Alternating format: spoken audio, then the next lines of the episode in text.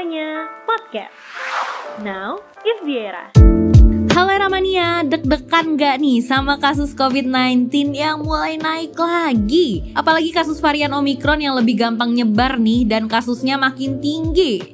Tenang aja, pemerintah udah punya cara mengatasinya. Salah satunya adalah mengimbau masyarakat untuk segera vaksinasi. Nah, buat kamu yang belum vaksin nih, segera deh untuk melakukan vaksin.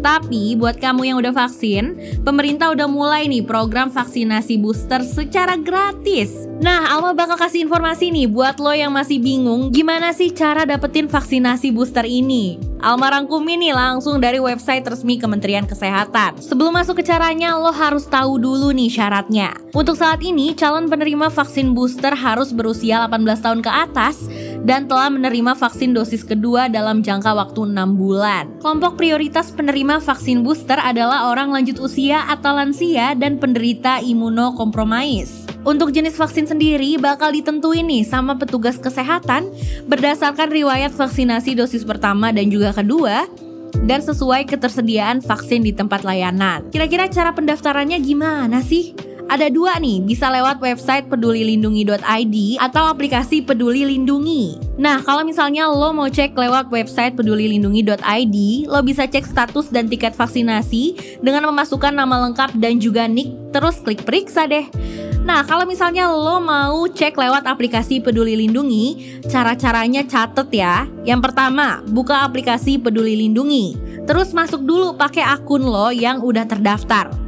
Habis itu, klik profil lo, lalu pilih status vaksinasi dan hasil tes COVID-19.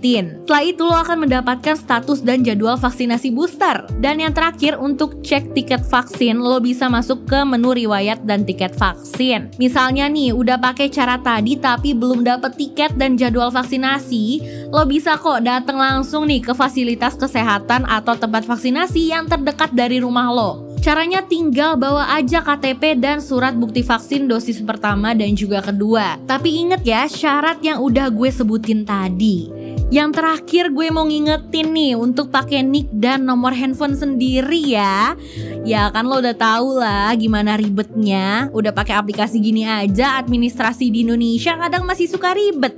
Eh, canda loh, kadang doang kok. Ya udah deh, selamat mencoba ya. Dan jangan lupa untuk stay safe everyone. Eranya podcast. Now is the era.